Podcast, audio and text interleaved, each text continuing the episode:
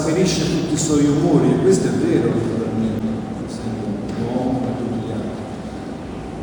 Però accanto a questo c'è un sostrato nella figura di Dante che vale la pena di tenere presente, perché i suoi interventi, il modo in cui tratteggia alcuni personaggi, ci dicono molto più di lui che dei personaggi di cui sta parlando.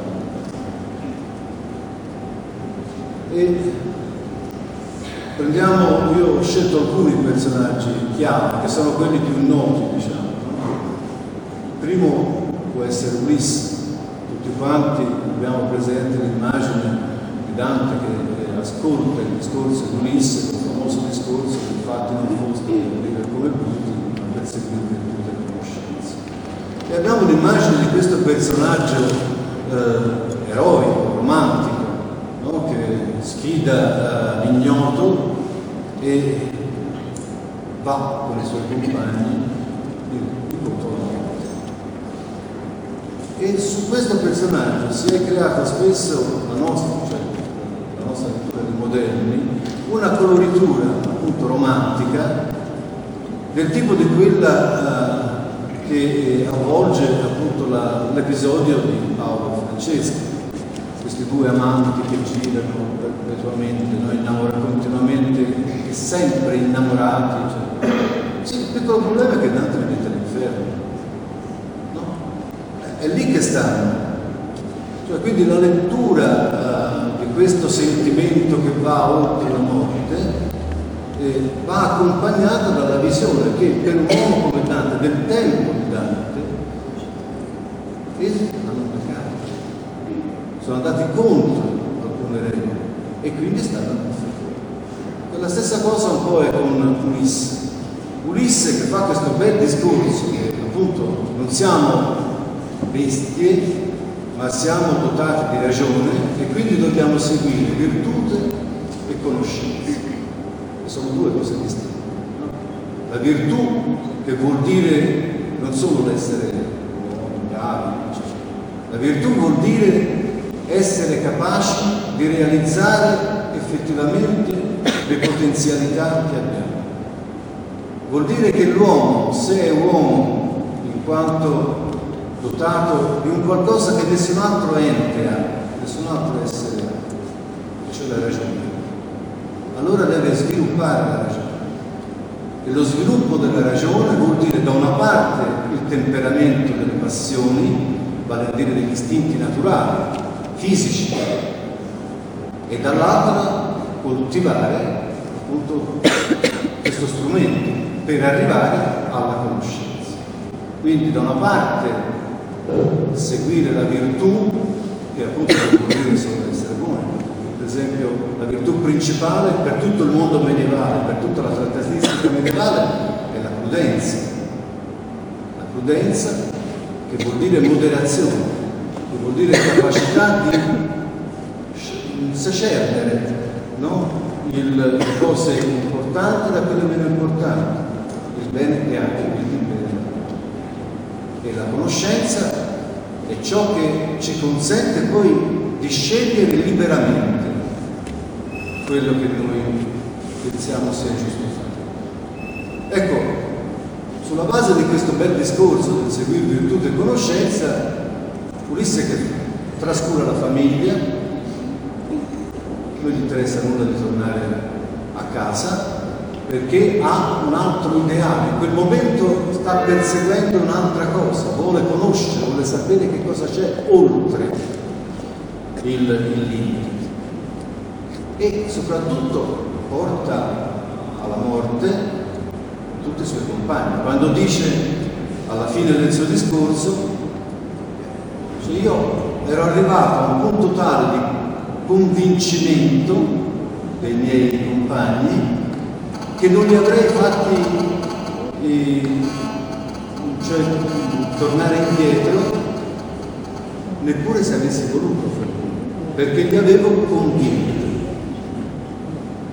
Allora Ulisse ci dà la misura di quello che effettivamente ha usato. Ha usato la retorica, non la scienza, che è conoscenza. La retorica non è conoscenza, la retorica è persuasione. Il grande avvocato non persegue la verità, dice sempre, persegue la persuasione deve convincere l'altro che è meglio agire in un modo piuttosto che in un altro, che è meglio seguire una strada piuttosto che un'altra. Ma chi ci dice che quella strada è effettivamente la strada che si deve perseguire se si vuole essere veramente uomini? Questo ce lo può dire soltanto la scienza morale, non la retorica. Ce lo può dire soltanto lo sviluppo di tutte quelle capacità che ci fanno essere uomini. Quindi la curiositas, no? un termine che nel Medioevo è, in genere è visto come è negativo, la curiositas vuol dire anche andare a caccia di farfalle sotto l'arco di Tito, vuol dire no, andare così vagheggiando e, e non perseguire un percorso che è un percorso dettato da qualcosa che nasce dall'interno, ma può essere un perseguire un discorso perché ci piace quel momento, no? è in sintonia con i nostri sentimenti e allora spesso diventa vana, curiositas, quella che tutti i teologi medievali condannano naturalmente. Perché? Perché non è la vera conoscenza.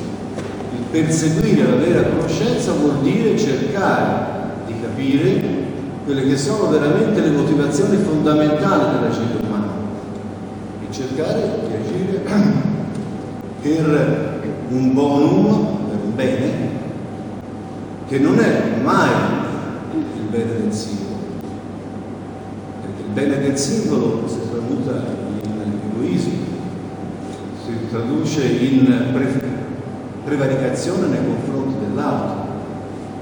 Il bonum singolo è bonum soltanto nella misura in cui è parte di un bonum comune,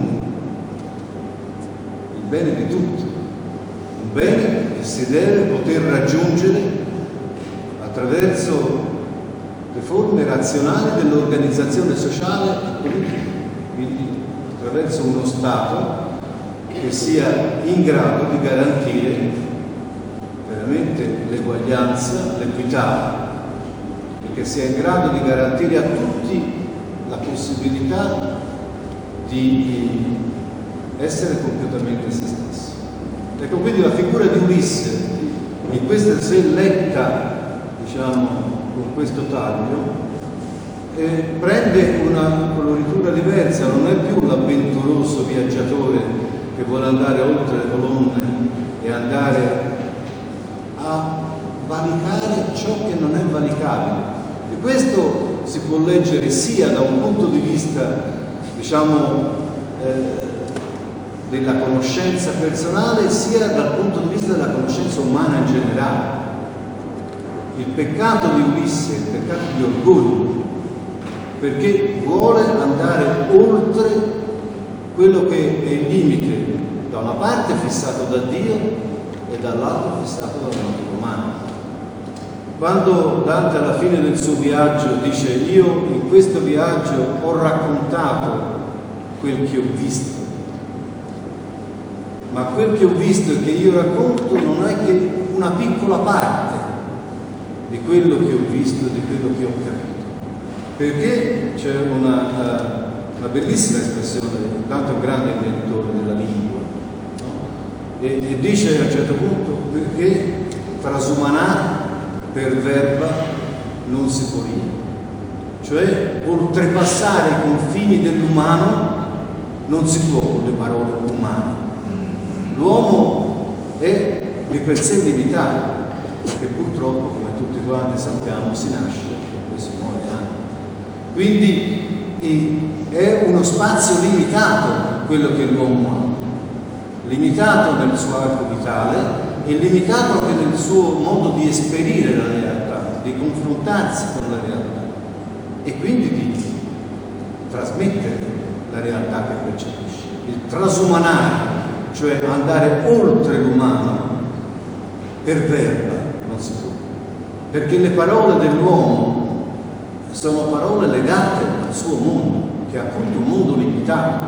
Ciascuno di noi ha un certo bagaglio di esperienze, di conoscenze, che magari ci sembrano in certi momenti tantissimi, no? Ci sembra che possano essere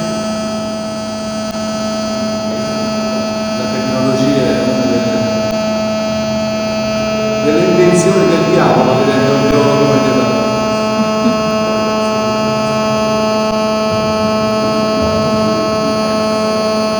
Spero che non siano male. Eccoci. Va bene. Dicevo, un bagaglio di esperienze che ciascuno di noi ha, che può sembrare effettivamente ampio, un, via- un nuovo viaggio, conoscere nuove persone, entrare in ambienti nuovi, accresce il nostro bagaglio di pensiero e di espressione, ma non può mai essere onnicomprensivo. no? E quindi le nostre parole, come i nostri pensieri, sono limitati a questo tipo di espressione e non possiamo dare. E questo è un vincolo che l'uomo deve tenere presente, deve conoscere. E se lo conosce, non va oltre, sapendo e volendo andare oltre. Ecco il peccato di Ulisse. Quindi la, la curiositas che va bene fino a un certo punto, a un certo limite, ma oltre un certo limite può e non deve andare.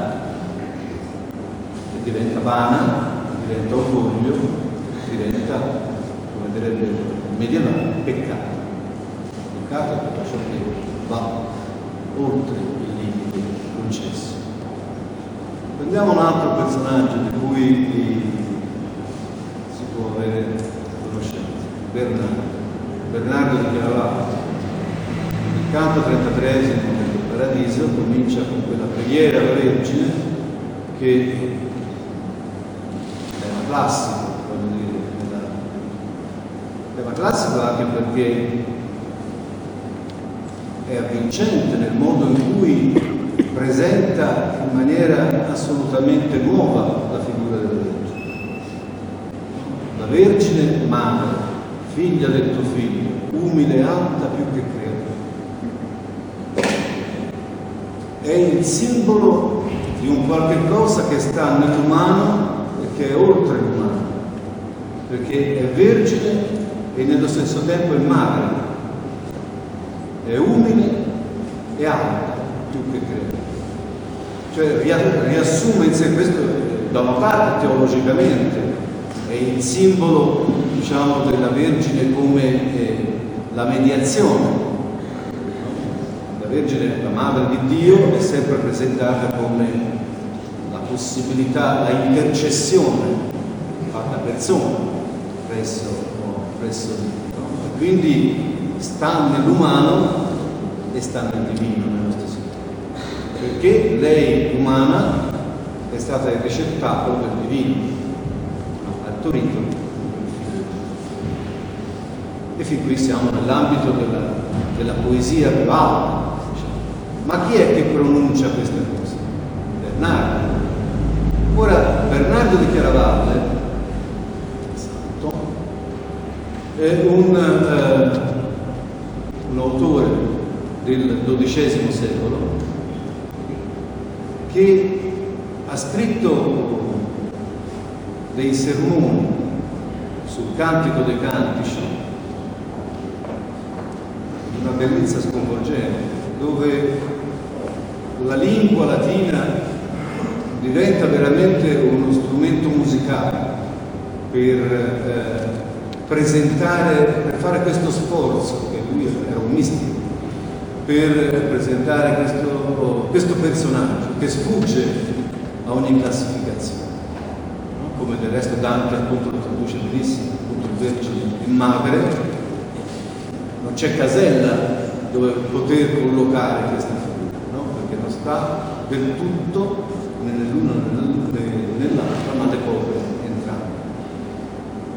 Ed è eh, uno degli, diciamo, grande eh, maestro del, del monachesimo cistercense.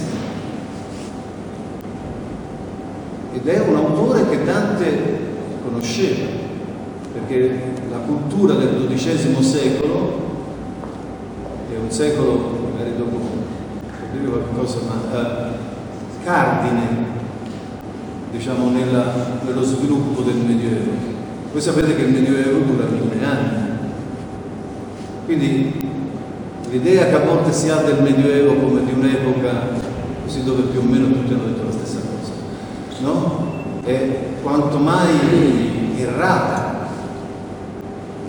Perché è vero che gli uomini si pongono sempre? Il bello della filosofia è che le domande che ci poniamo noi oggi sono le batalete.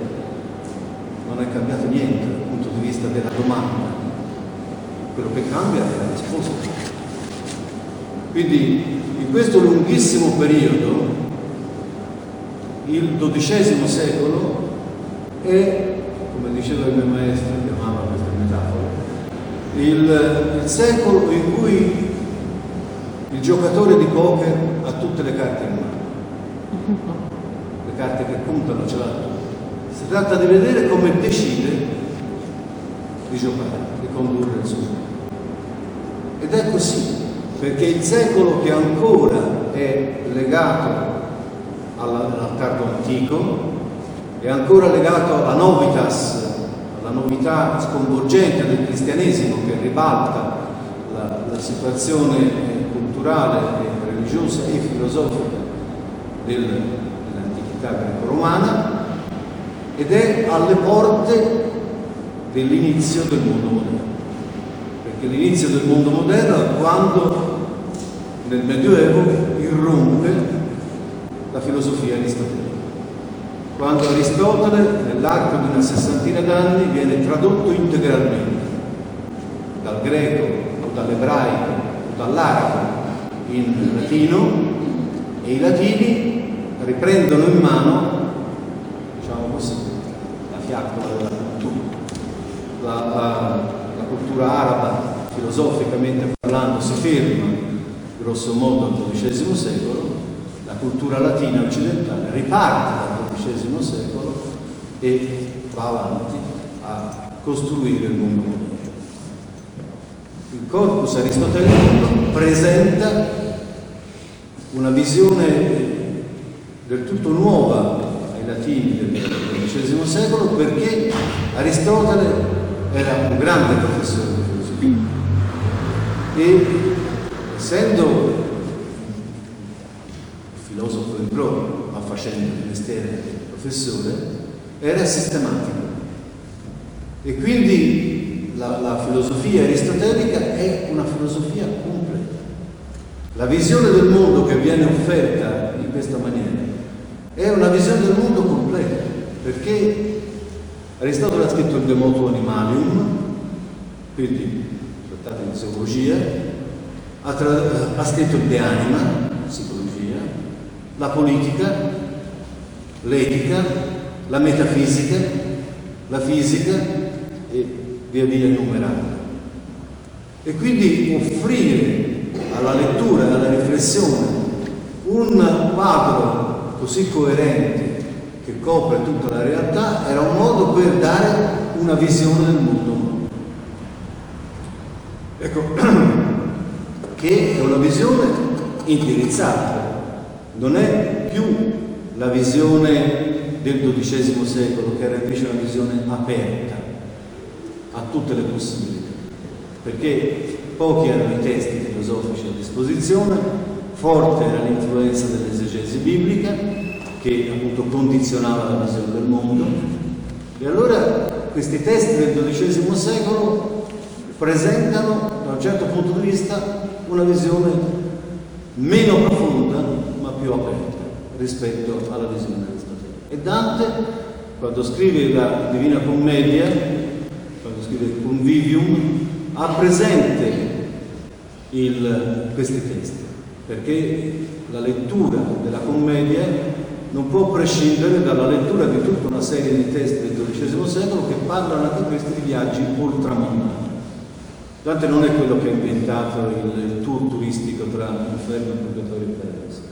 No? Il Medioevo è ricco di visioni, di trattati, di personaggi che sono andati di là e che hanno appunto esperito il mondo che sta dopo la morte mondo dell'anima. E Bernardo è uno di questi personaggi.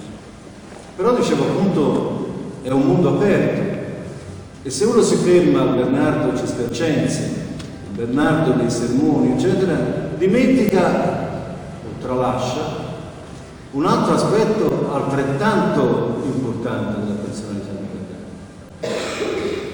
Uno dei best seller del, del, degli ultimi tempi notevole pervicace fortuna è il mito dei Templari. I Templari, questi cavalieri che andavano a, a cercare il Graal, a difendere il sepolcro, eccetera, eccetera. Ecco, i Templari nascono grazie a un testo di Bernardo di Chiaravalle, il quale scrive un testo intitolato De Nova Milizia Templi ed è il, un regolamento di che cosa vuol dire fare il cavaliere templare da allora continuano appunto a popolare l'immagine, l'immaginario, la fantasia dell'Occidente. E perché inventa i templari Bernardo? Per un problema sociale. Cioè quindi il mistico ha ben presente il mondo in cui vive. Il problema sociale è costituito, al tempo di Bernardo, da un assetto sociopolitico feudale dove i figli cadetti delle eh, famiglie nobiliari o facevano l'ecclesiastico, una tradizione che si è perpetuata fino all'Ottocento, eh, fino al 1800, oppure andavano a fare il soldato. Ma il soldato, cioè il militare, il cavaliere, quello del nobili, costa e i figli cadetti delle famiglie nobiliari soldi ne avevano poco, perché il feudo, il titolo, i beni andavano in genere tutti al primogenito, proprio per non frantumare la proprietà. E allora era un problema forte, perché questi giovani che giravano appunto per le campagne europee alla ricerca in realtà di occasioni di impiego E le occasioni di impiego per loro erano soltanto fare la guerra. Era l'unica cosa a cui erano abituati a fare. La nuova Venezia Templi è uno scopo sociale, vale a dire l'indirizzare il, uh, queste energie, queste forze, verso un fine specifico, che era quello del recupero della Terra Santa. Nascono infatti in quel periodo i regni latini e con una finalità religiosa, vale a dire recuperare al cristianesimo quelle che erano le terre in cui Cristo era vissuto e era morto.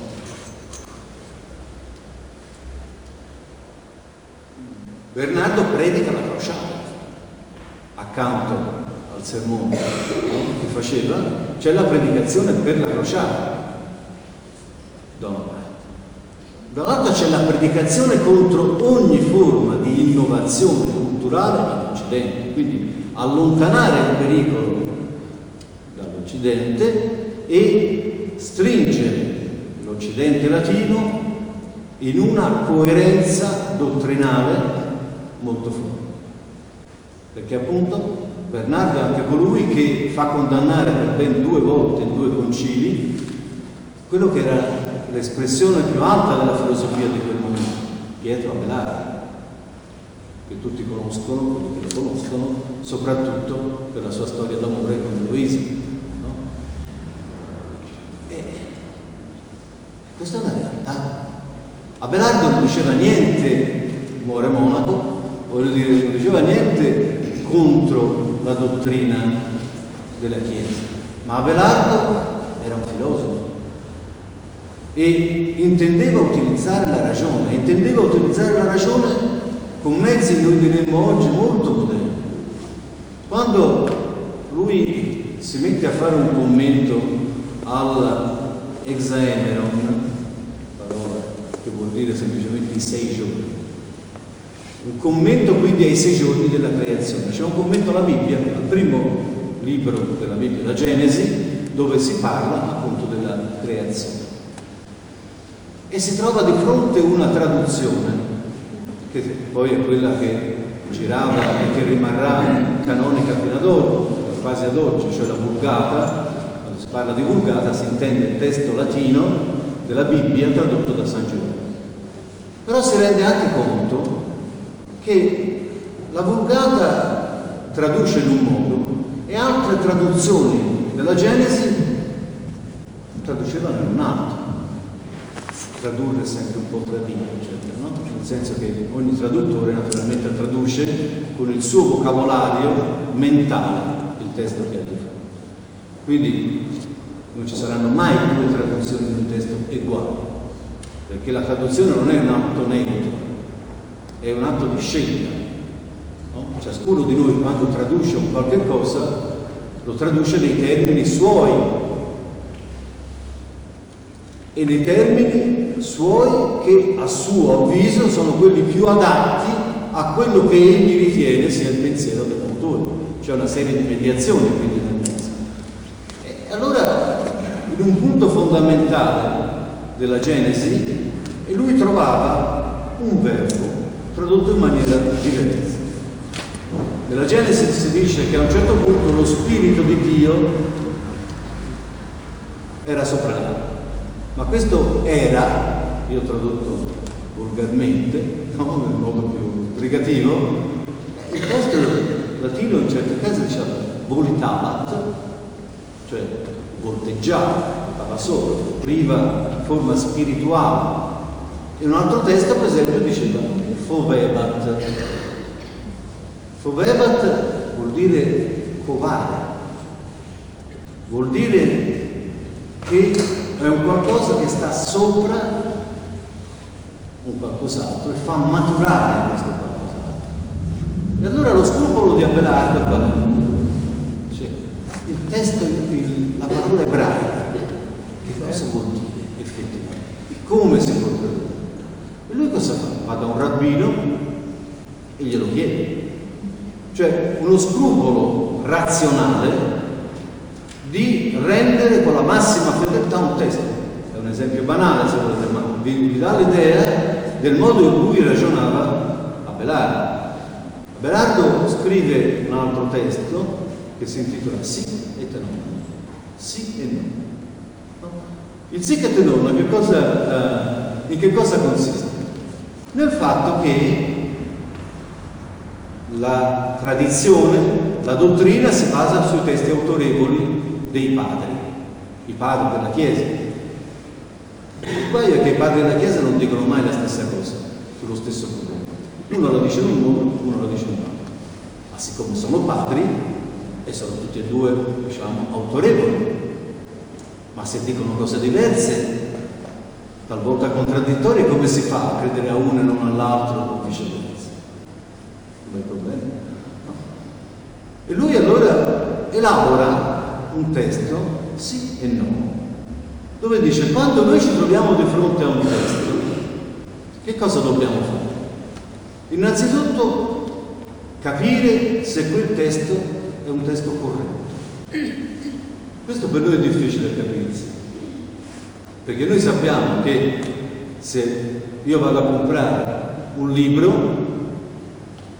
quel libro è corretto anche se io poi lo perdo, quel libro ne compro un altro, no? un'altra copia, un'altra edizione di quel libro. Perché la stampa garantisce appunto la fedeltà del testo consigliato dall'autore rispetto al testo che poi io utilizzo. Ma noi stiamo parlando di un'epoca in cui la stampa non c'era. E allora come si trasmettevano i testi?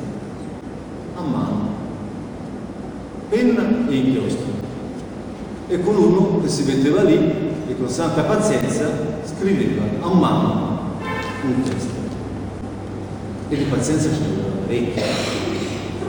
Fare un solo esempio, l'idea. A quel tempo si usava soprattutto la pergamena, la carta era utilizzata molto meno, la pergamena si trae delle pecore, in genere, no? Per trascrivere una, una copia della Summa Teologica di Tommaso d'Aquino era necessario disporre della pelle ricavata da un intero gregge di pecore. Questo dà l'idea, primo del costo, quindi della rarità di questi testi e dall'altra la quantità di, di ore passate appunto a trascrivere. Ora il copista che trascrive non è una macchina, ogni tanto ha fame, ogni tanto ha sonno, ogni tanto essendo magari un religioso deve interrompere perché c'è il dovere religioso, quindi scrive, interrompe, riprende. L'interruzione comporta qualche volta che appunto assonnato quando ha smesso e assonnato quando riprende, salta dei pezzi. Uno dei, dei, modi con cui si riproduce appunto il, quello che si chiama lo stemma dei codici, cioè come da un originale si è passata alle varie copie, è quello di individuare gli errori per omotelento, si dice, cioè per fine discorso. Cioè il copista sta trascrivendo una, una, frase che finisce con finis e quindi si ricorda che è da lì che deve riprendere a scrivere.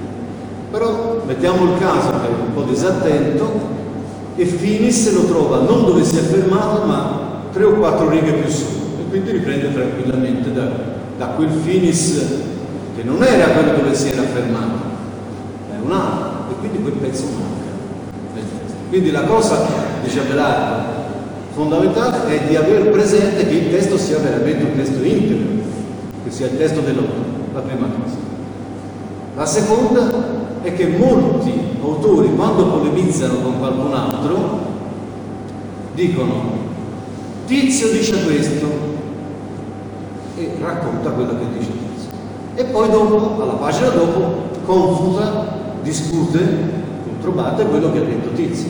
Ma se io prendo il pezzo in cui c'è il brano di Tizio e lo fa passare per invece il pensiero dell'autore, lo stravolgo completamente, perché anzi è quello contro cui l'altro combatteva. Quindi lo scrupolo di stare a vedere che effettivamente quello che noi prendiamo da un testo sia il pensiero dell'autore. E poi naturalmente il fatto che ci sono degli autori, e Abelardo, che era un po' malizioso, sapeva benissimo di chi stava parlando, che hanno scritto delle cose e poi magari a distanza di anni hanno scritto altre cose diverse da quelle che avevano scritto prima. Però, essendo persone oneste, hanno scritto dei libri retractazione, no? dei libri per ritrattare, per dire io allora avevo detto questo però non ci credo più, oppure mi sono sbagliato perché mi fondavo su delle ipotesi che non erano corrette. È Agostino quello a cui lui sta pensando, cioè Sant'Agostino, guardate, l'hanno letto tutti fino al 1700-1800, no? è il padre dell'Occidente. La difficoltà è che Agostino ha scritto di tutto e in tutte le salse, no? E quindi sapere che cosa effettivamente fosse il pensiero di Agostino su, su una determinata questione è una cosa un po' complicata. Bisogna leggerne parecchie le pagine di Agostino per capire cosa voleva veramente. Ecco, Abelardo quindi è un personaggio di questo tipo, è un filosofo e lo dice esplicitamente, in sì che te ed era una cosa che poteva mandare in bestia appunto una, una persona come Bernardo, finisce con due citazioni. Una da Aristotele, che dice che è nel dubbio che si trova la verità. Chi non dubita alla verità non ci arriva mai. Nel senso che non ci arriva, può prendere, può ricevere, ma non è cosa sua. Mentre l'uomo la verità se la deve conquistare con la ragione, se no Dio che gliela dà. E dall'altra la parola del testo evangelico, bussate e vi sarà. Cioè mette insieme, in maniera scandalosa per Bernardo, appunto la parola di Aristotele con la parola di Cristo. Per dire, guardate che dicono la stessa cosa, la ricerca della verità è un qualcosa che è nelle possibilità della ragione ed è una cosa a cui ci invita la stessa Dio. Ecco, sono questi gli aspetti che invece Bernardo, che fa quella bellissima preghiera alla Vergine, che è tutto spinto dal, dal sacro zelo, però non si ritrae di fronte alla necessità di bandire una guerra crociata di incanalare appunto certe forze in una certa direzione e di condannare, far condannare appunto da, da un concilio il, il, un personaggio come Abelardo.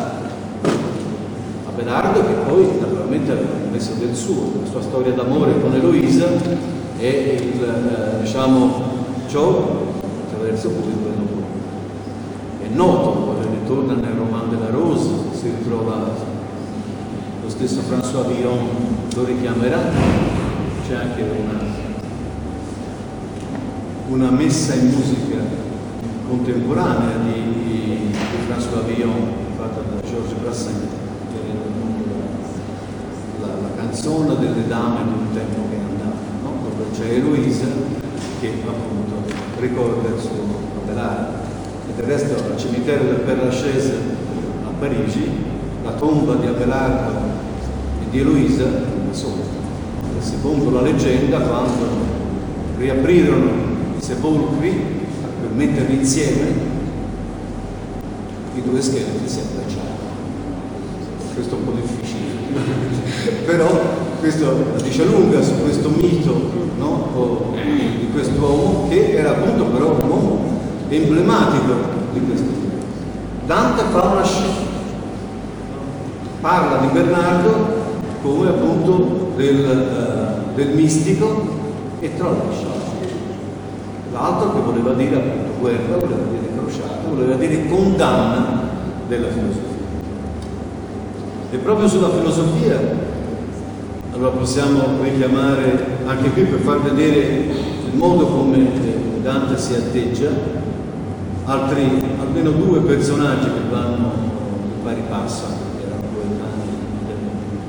amici e gioventù meno in, eh, negli anni successivi. Eh, nelle corolle dei sapienti del paradiso noi troviamo i due massimi esponenti della, della filosofia e della teologia degli anni immediatamente precedenti poi alla, alla vita di Dante, cioè Tommaso d'Aquino da una parte e Bonaventura da Bagnoregio dall'altra. Sono due personaggi diversi, Tommaso d'Aquino domenicano, frater Thomas tutta la vita, non, eh, non volle mai diventare niente più che magister in sacra pagina, cioè maestra di teologia, mentre Bonaventura, frate Bonaventura, diventa ministro generale dell'ordine francescano e cardinale di Santa Romana Chiesa, quindi a un certo punto le loro strade Però in un punto sono uniti nella rappresentazione che Dante Tommaso d'Aquino fa un grande elogio di San Francesco, lui domenicano, San Francesco come Bonaventura, francescano fa San Domenico, quindi si scambiano eh, un gentleman agreement, no? cioè uno dei due eh, fa le lodi dell'altro, dell'altro ordine, e poi tutti e due hanno accanto un personaggio emblematico. Tommaso d'Aquino dice la luce che brilla accanto a me è quella di Sicer di Brabante che invidi, e sillocizzò invidiosi veri del vico degli strami. Il vico degli strami è Rue de Foire, una strada del quartiere latino di Parigi dove effettivamente Sigeri aveva la sua casa, la sua. Questo è uno dei, degli argomenti che vengono portati appunto per eh, dire che Dante è stato a Parigi e, e che ha frequentato l'università di Parigi. Sicer di Bramante però è colui contro cui Tommaso d'Aquino in vita scrisse De Unitate Intellectus contra l'Eroistas, cioè il trattato sull'unità dell'intelletto contro gli averroisti, cioè contro i filosofi parigini, i quali ritenevano che per leggere Aristotele ad mentem Aristotelis, cioè secondo proprio il, lo spirito aristotelico, bisognava seguire il commento di Averroè. Il commento di Averroè è un filosofo arabo, il quale legge Aristotele secondo le linee aristoteliche. Vale a dire poi senza pregiudiziali di tipo teologico, perché dicevo di anzi che Aristotele sconvolge il mondo medievale. Ma attenzione, per un cristiano Aristotele presenta delle dottrine abbastanza complicate da conciliare con la fede cristiana. Tanto dice che il mondo è eterno, mentre il cristiano crede che il principio creato da Deus cielo e terra. No? E quindi c'è un principio, il mondo non è eterno. Il mondo ha un inizio, e tanto è vero che la Bibbia finisce con l'Apocalisse, avrà un fine. E invece per Aristotele è non solo. Per Aristotele ogni individuo ha un'anima che muore con il corpo. Quando si muore, si muore, non c'è più niente no? Per il eh, cristiano invece eh, Dio crea un'anima immortale che rimane dopo la morte. E anzi, l'anima dopo la morte del corpo, sta in una sorta di stand-by in attesa di riprendersi la sua carne, proprio la sua. Cioè, secondo la fede cristiana, ciascuno di noi, no? giorno dopo giorno del giudizio, nella valle di Giosafat, andrà dove andrà, speriamo in alto invece che in basso, e, e, però riprende la sua carne, quello che era, non belle che, che girano vorticosamente intorno alla divinità, ma tutti bene, ordinati, un ordine ben ordinato, secondo, scalati secondo il grado di perfezione, ma come un corpo che non sarà più soggetto all'invecchiamento, perché non ci sarà più tempo, l'eternità vuol dire assenza di tempo, non c'è movimento, no?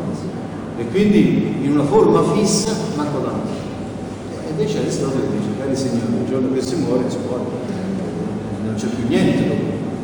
Combinare queste due cose, per esempio, sono più macroscopiche, con la fede cristiana è una cosa buona. E appunto gli averroisti erano quelli che dicevano quando si ragiona di filosofia, si ragiona di filosofia. E quindi tutto ciò che ha a che vedere con la fede non c'entra assolutamente nulla.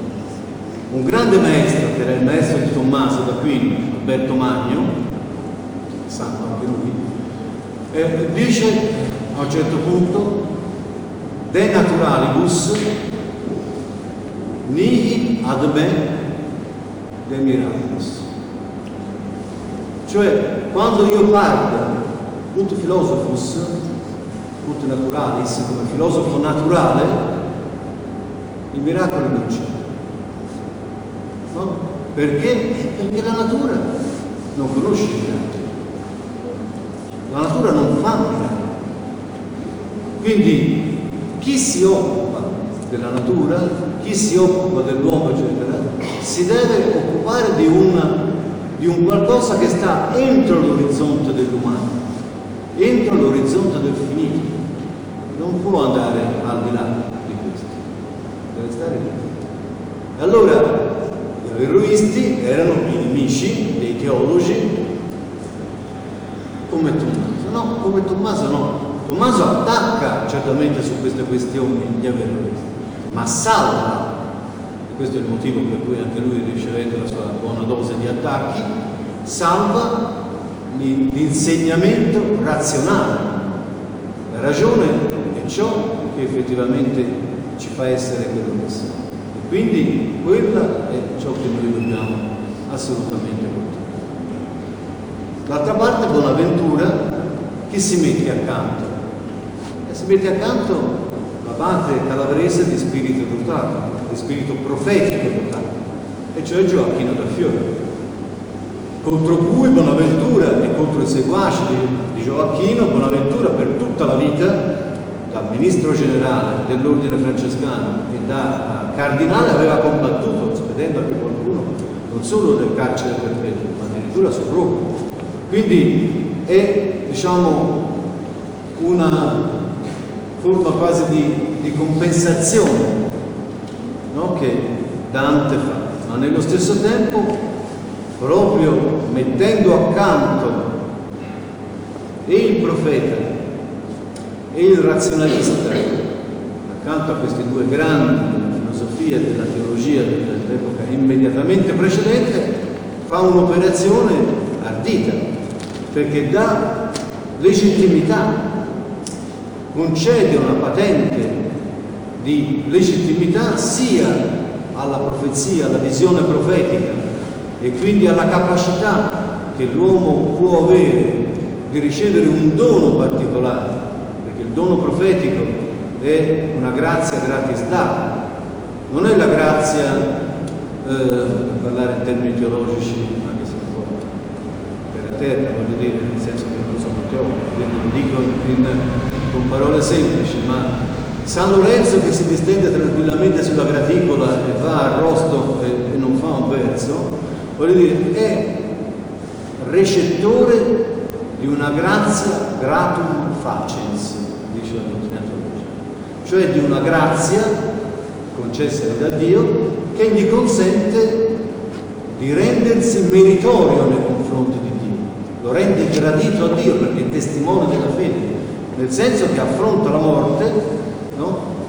alla forza che Dio gli dà di affrontare la morte per testimoniare la fede. Il profeta invece è ricettore di una grazia, riceve cioè dentro di sé una grazia che è gratis data, è data gratuitamente, senza alcun merito. Nella Bibbia noi troviamo un bestemmiatore che profetizza in nome di Dio, no? Perché il profeta è un mezzo, è un mezzo, è un canale attraverso cui passa il messaggio di Dio.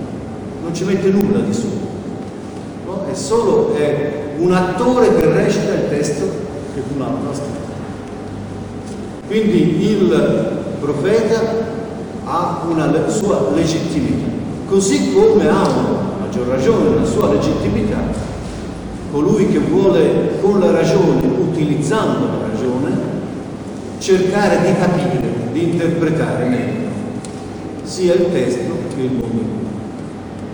Dicevo di anzi il Siket Il Siket dopo queste, con queste due citazioni, biblica e aristotelica, poi dice, per chiudere il suo testo, e alla fine, se né in un modo né con l'altro si riesce a venire a capo di un problema, allora ci si può rivolgere alla fede e credere ma prima bisogna appunto investigare.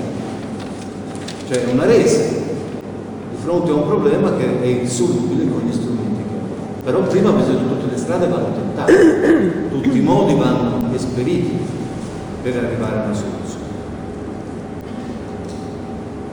Quindi anche questo, anche questi due personaggi, oltre agli altri due, ci fanno capire il modo in cui Dante E infine il tema che più presente diciamo, nella, nella, scala di interventi della comunità, il tema politico, cioè i sei canti delle tre cantiche, canti politici, e poi tutta l'immagine della Firenze di Cacciaguida, il eh, diciamo, canto dell'Aquila, Giustinianea nel Paradiso, che tra l'altro eh,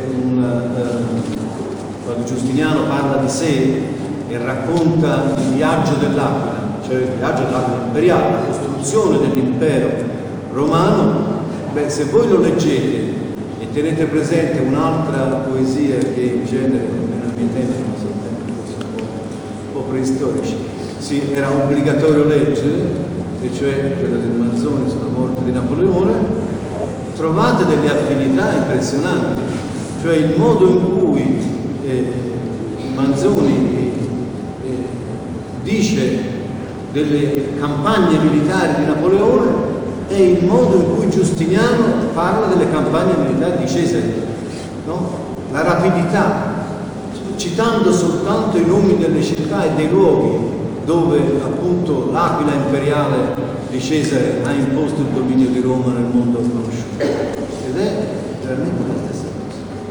Comunque, tema politico è un tema fondamentale che viene espresso in due punti fondamentali della, della commedia, laddove si parla di Roma che solea avere due soli, no?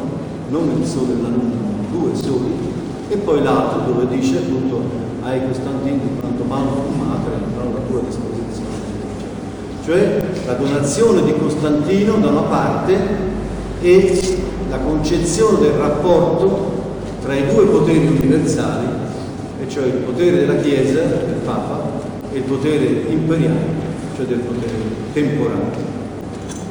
Due temi su cui la, la, trattatistica politica fino ai tempi di Dante si era sbizzarrita in maniera estrema e che proprio al tempo di Dante aveva conosciuto uno dei momenti principali del, dello scontro tra il Papa e in questo caso un re, perché l'impero eh, non era gran cosa dal punto di vista politico, mentre stanno nascendo gli stati nazionali, un'altra delle cose per cui forse uno dovrebbe pensare che il Medioevo non è così lontano dalla nostra mentalità, è che nel Medioevo che nascono gli stati nazionali.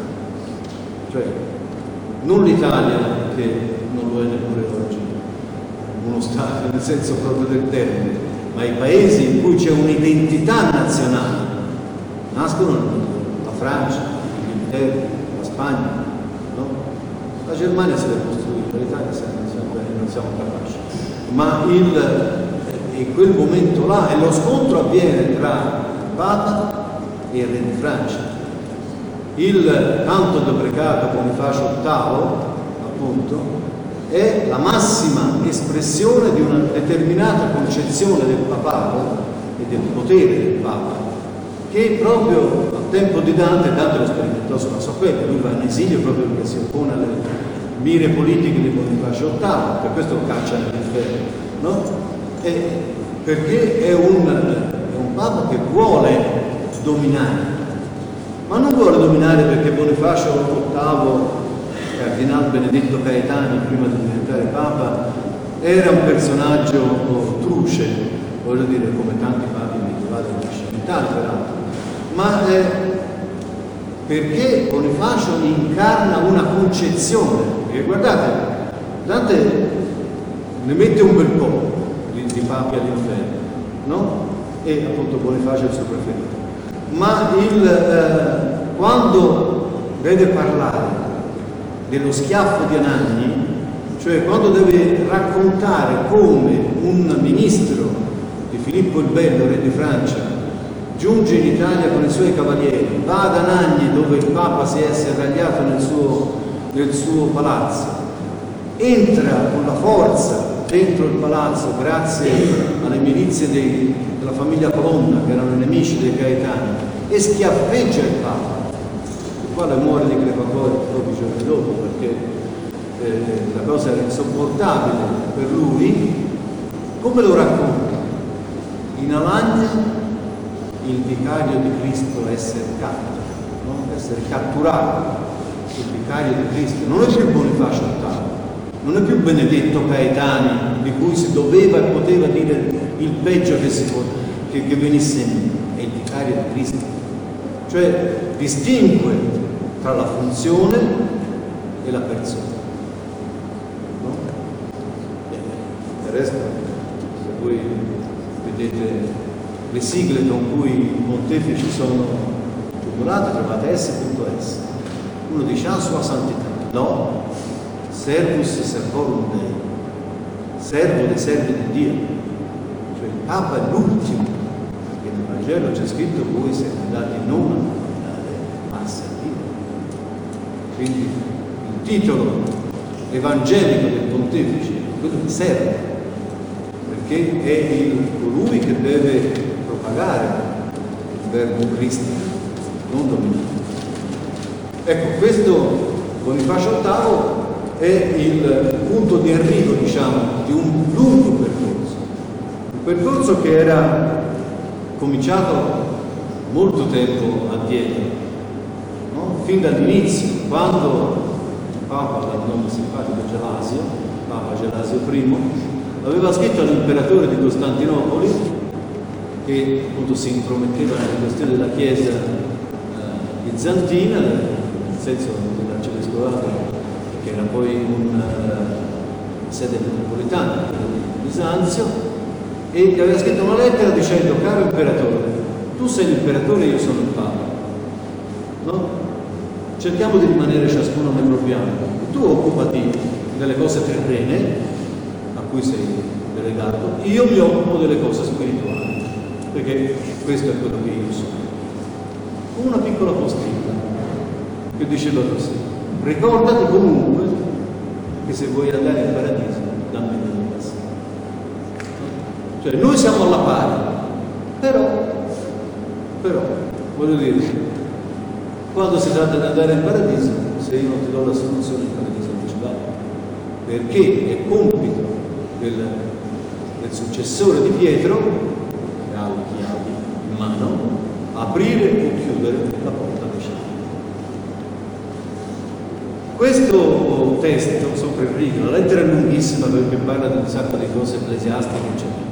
Però queste 4-5 eh, righe sono continuamente presente in tutta la trattatistica politica, perché è lì la chiave con cui la Chiesa, Papa, ha sempre contrastato il potere temporale. Il potere temporale che arriva appunto alla sua massima definizione teorica con una bolla, che Dante conosceva assai bene, la bolla unam santam, che eh, Bonifacio VIII promulgò nel 1300. No? Ed è un testo eh, interessante, non ve lo leggo tutto naturalmente anche se è breve, perché è pieno di citazioni bibliche, eccetera, eccetera. Però la parte finale sì, perché vale la pena di, di, di tenerla presente per capire di che cosa si sta parlando. La parte finale dice così, poiché la verità, cioè la parola di Dio, attesta che la potestà spirituale ha il compito di istituire il potere terreno e, se non si dimostrasse buono, di giudicarlo, così si avvera la profezia di Geremia riguardo la Chiesa e il potere della Chiesa. E dice appunto il testo di Geremia. Ecco, oggi io ti ho posto sopra le nazioni e sopra i regni e le altre cose che sono. Se dunque il potere terreno devia, sarà giudicato dall'autorità spirituale. Se poi il potere spirituale inferiore degenera, sarà giudicato dal suo superiore. Ma se è quello spirituale supremo, potrà essere giudicato solamente da Dio e non da l'uomo. Come afferma l'Apostolo, l'uomo spirituale giudica tutte le cose, ma egli stesso non viene giudicato da nessuno. Questa autorità, infatti, benché conferita a un uomo ed esercitata da un uomo, non è umana ma piuttosto divina attribuita per bocca di Dio a Pietro e resa intangibile per lui e per i suoi successori in colui che la pietra, no? tu sei Pietro su questa pietra, eccetera, aveva confessato. Quando il Signore disse allo stesso Pietro, qualunque cosa tu legherai, potere delle chiavi, testa, spada, no? chiudere e aprire, eccetera. Perciò chiunque si oppone a questo potere istituito da Dio si oppone all'ordine di Dio.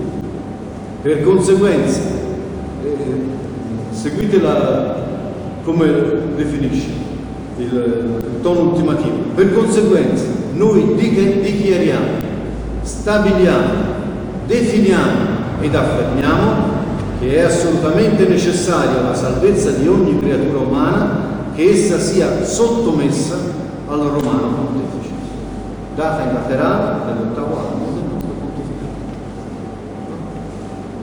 ogni essere umano è sottoposto all'autorità del pontefice, il quale pontefice ha un'autorità divina in quanto appunto erede del potere di Pietro, perché attenzione, il Papa regnante non è il successore, non è come nelle dinastie c'è Filippo IV, poi Filippo V, poi Filippo VI è il figlio, e che è l'erede.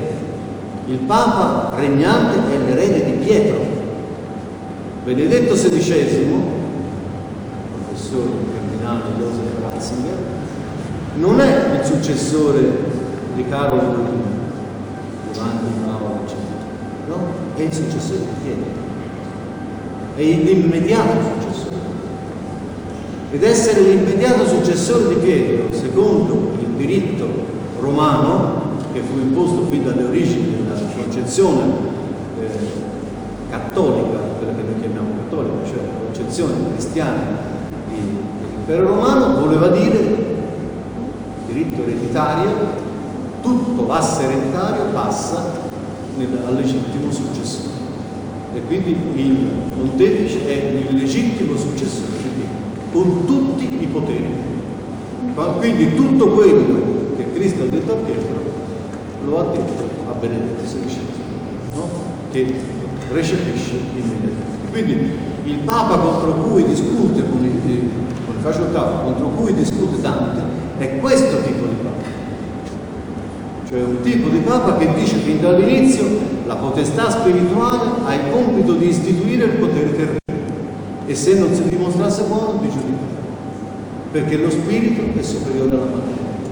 Il temporale si occupa della materia, il, eh, lo spirituale si occupa invece di ciò che appunto è al di sopra. Quindi tutti i poteri sono nelle mani del, del Ecco che allora da, da, dove ha origine questa concezione eh, del potere spirituale?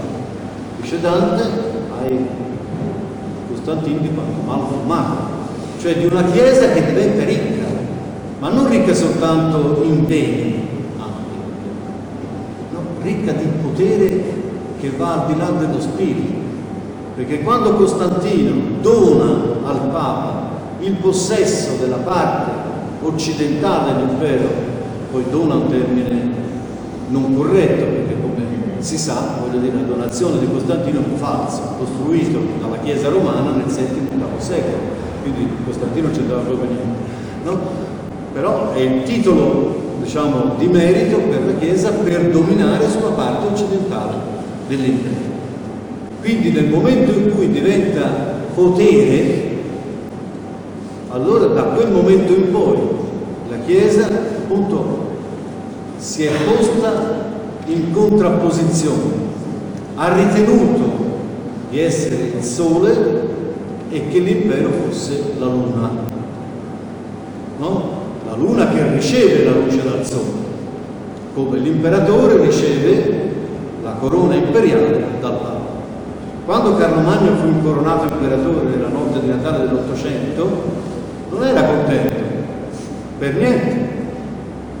E siccome le idee hanno le, non sono come le cose, le periscono, le idee rimangono, se voi avete presente il bellissimo, eh, diciamo fantasmagorico quadro di David sull'incoronazione di Napoleone, che cosa trovate?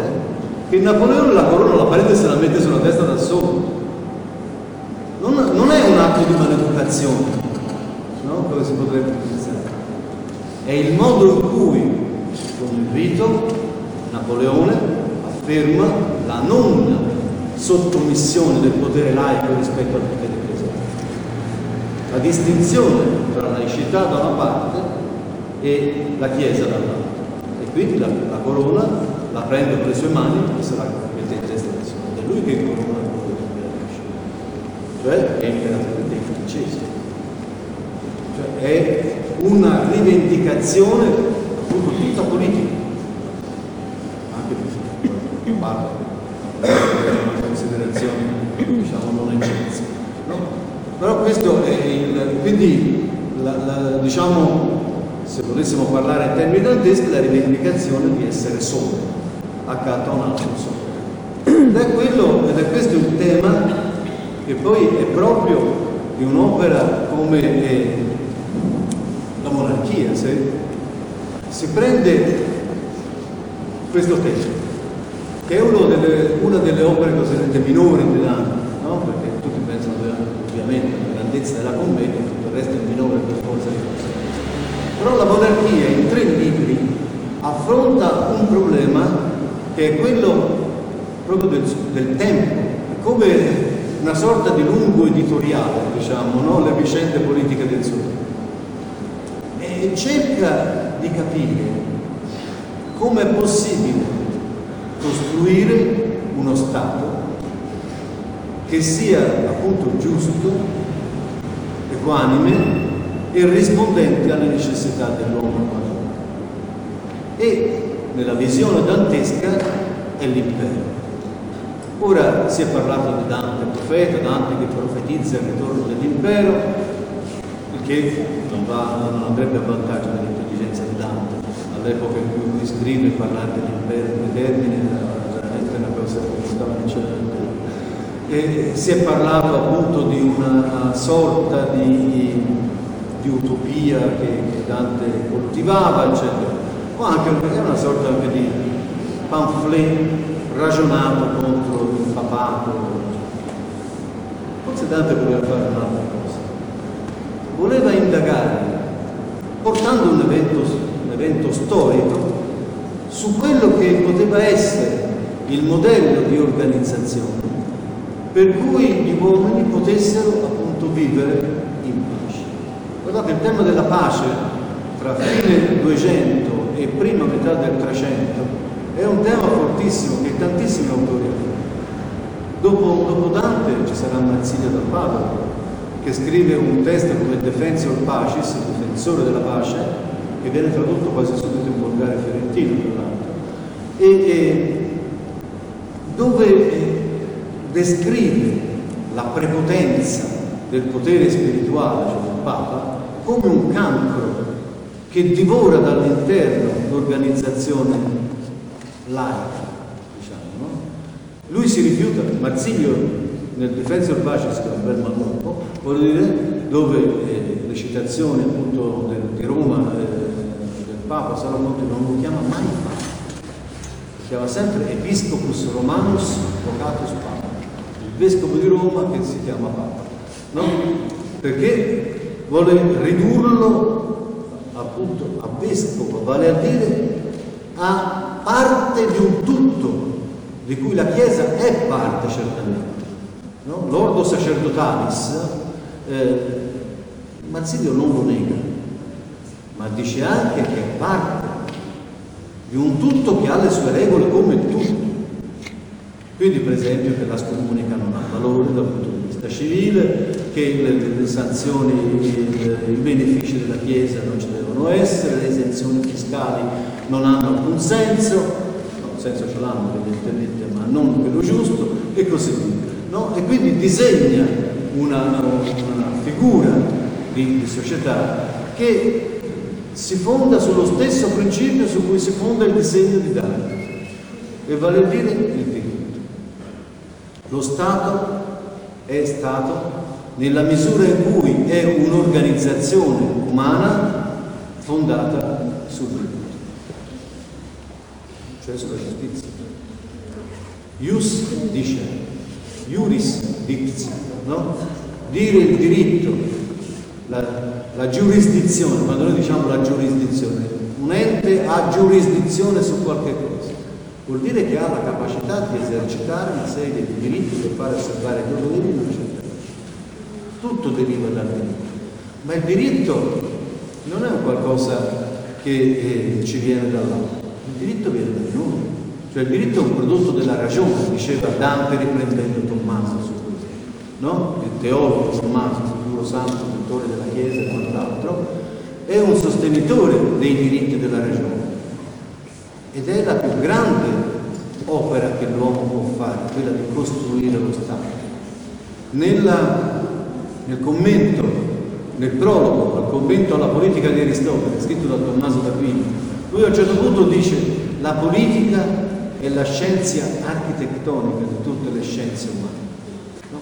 Perché la politica vuol dire trovare una capacità di equità, trovare una capacità di valorizzazione dell'uomo in, in quanto tale, dell'uomo come ente razionale, che costruisce è simile a Dio se si vuole, perché non crea, nessuno crea, solo Dio crea, ma opera, rielabora il materiale che è e dà luogo ad un opus, ad una, quella che si chiama uh, l'operazio propria della specie. L'operazio propria della specie umana è appunto questa, la costruzione di un qualche cosa che renda agli uomini possibile di essere se si pensa che fino a quel momento lo Stato, quindi l'organizzazione statuale, come era concepita?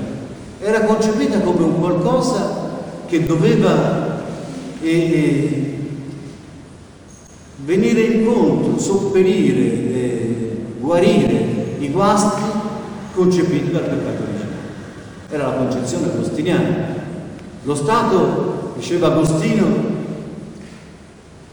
e se non ha giustizia, nient'altro che una rapina in grande stile. Magna la prociglia, dice, sine giustizia, res publica est, no? La, lo Stato, la Repubblica, la cosa di tutti, la cosa pubblica non è altro che una rapina in grande stile, no? se non c'è giustizia. E dov'è che c'è giustizia? Naturalmente Agostino diceva, giustizia è dove rector est Christus.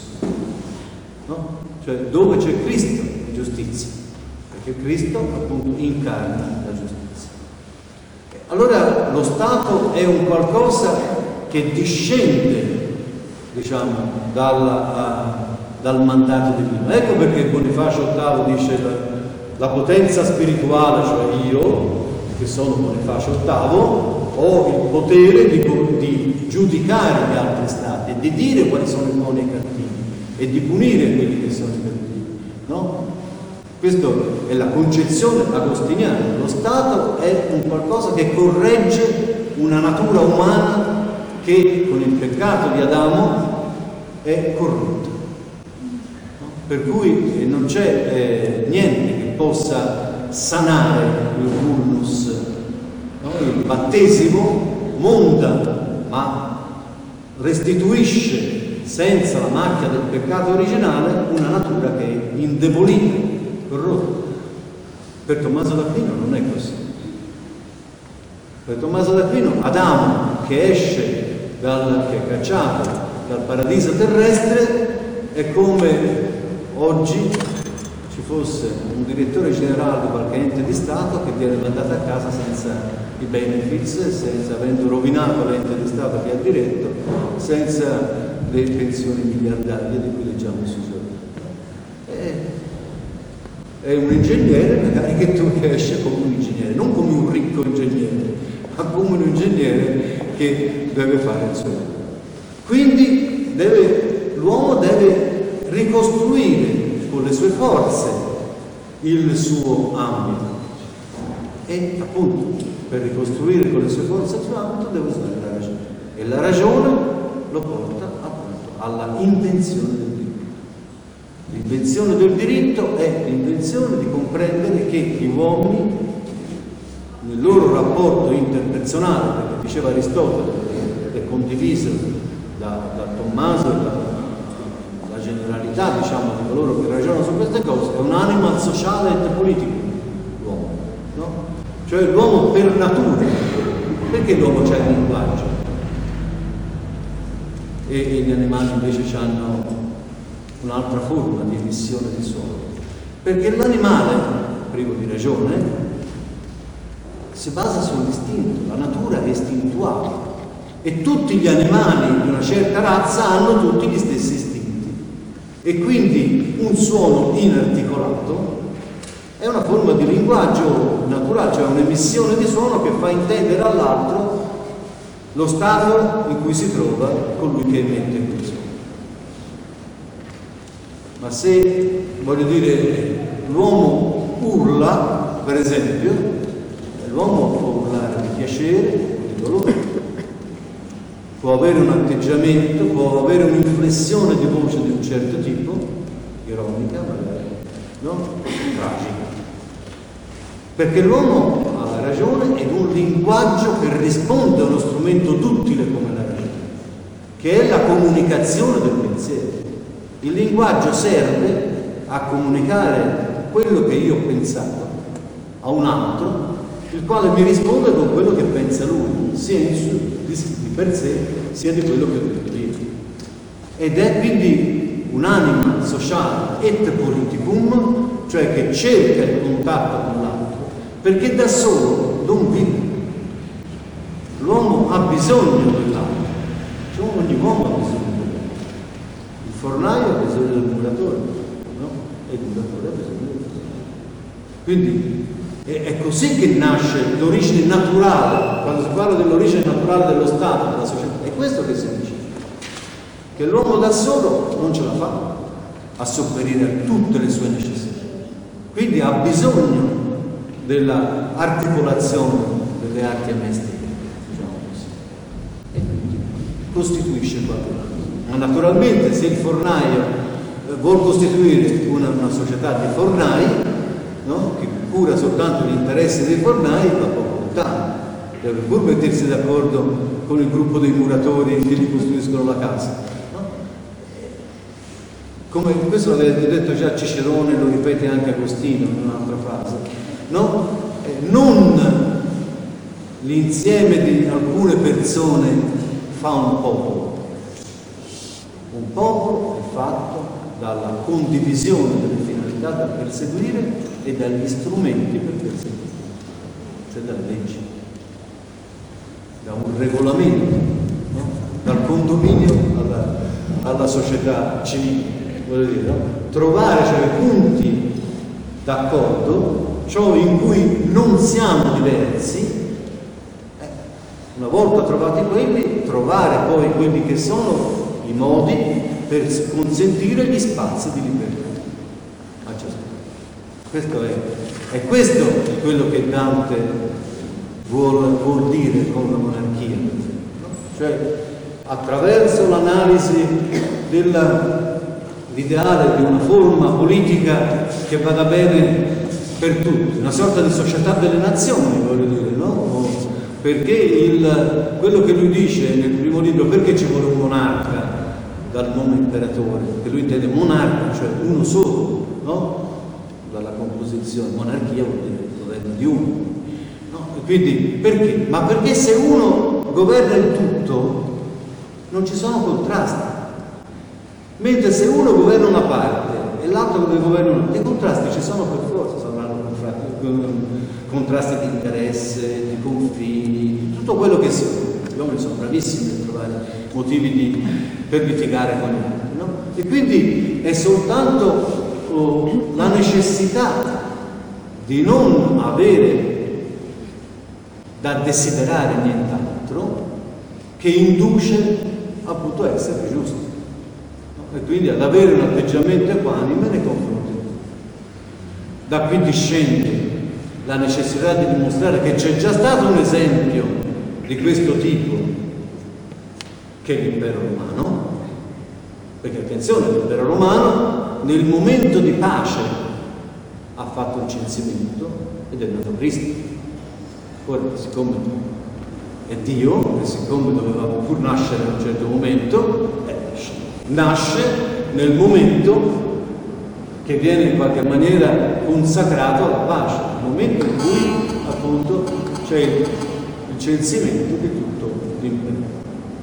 E poi alla fine la dimostrazione, terzo libro, la dimostrazione che effettivamente tutte le prove addotte dai, dai decretalisti, dai plurialisti, cioè dai quelli che lavoravano a pro del pontefice, non sono appunto prove della superiorità del potere spirituale rispetto a quelle temporale, ma possono essere appunto smontate razionalmente e dimostrate non prove.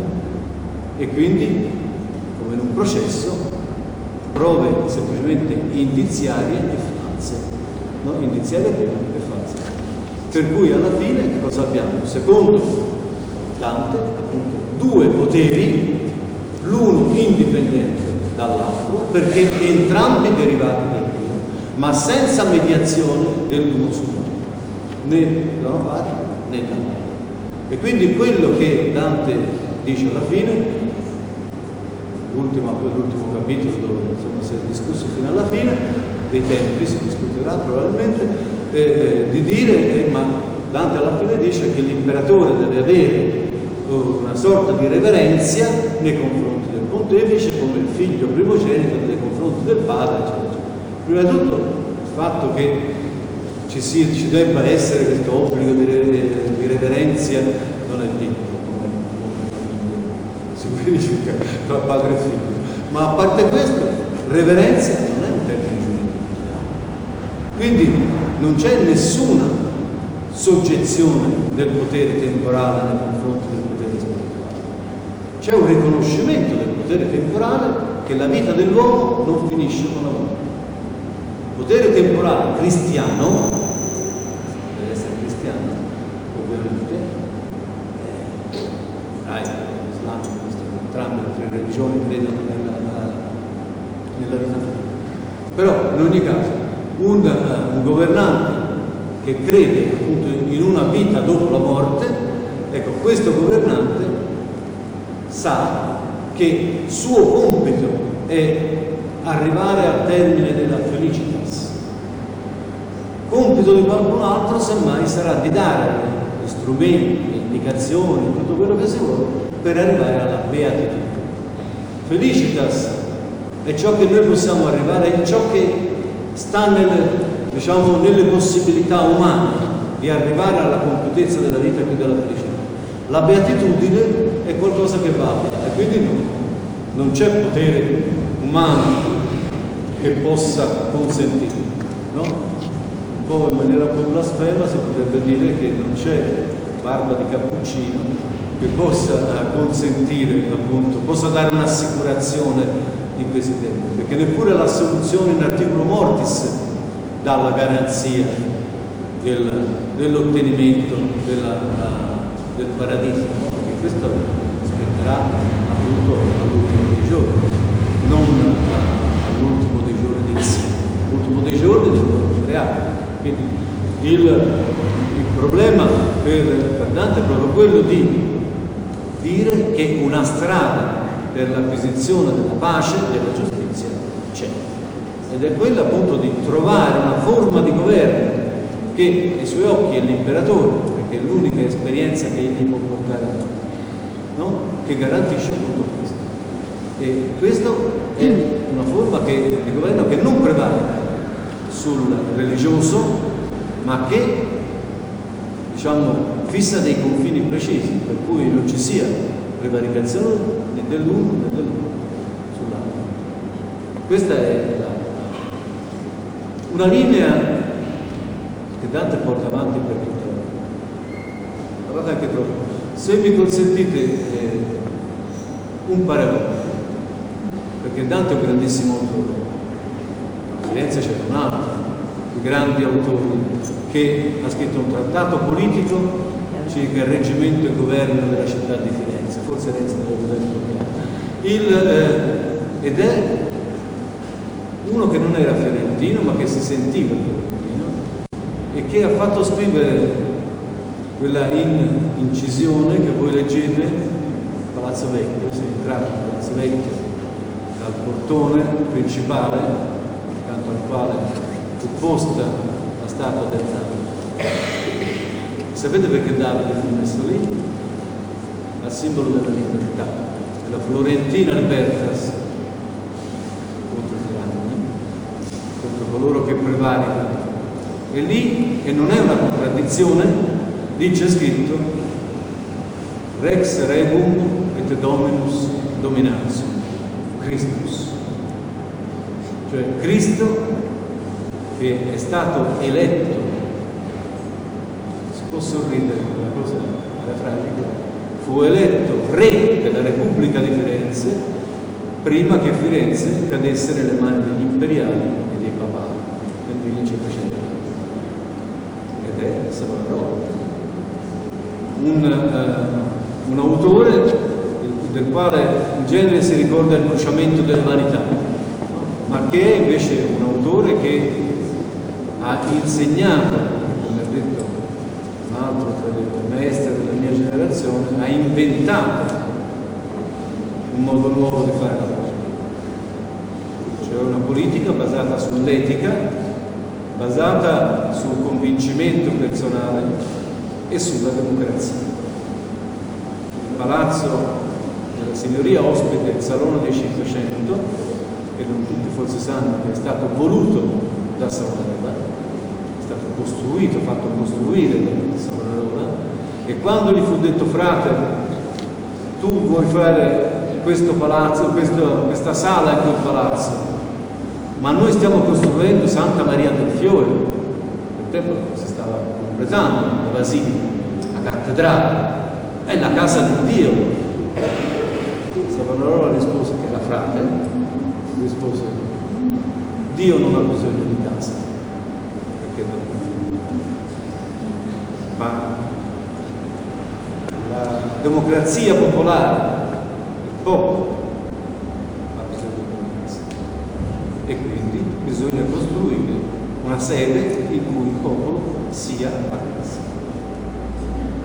Questa è l'idea, diciamo, che regge eh, questo filo no, di presenza dei valori civici dei valori di libertà, dei, dei valori di, di, ragione, che poi vuol dire valori, se vogliamo dirla religiosi, voler bene al prossimo, che è sempre una cosa difficile. Ma il eh, voler bene al prossimo vuol dire, se inteso correttamente, voler bene a se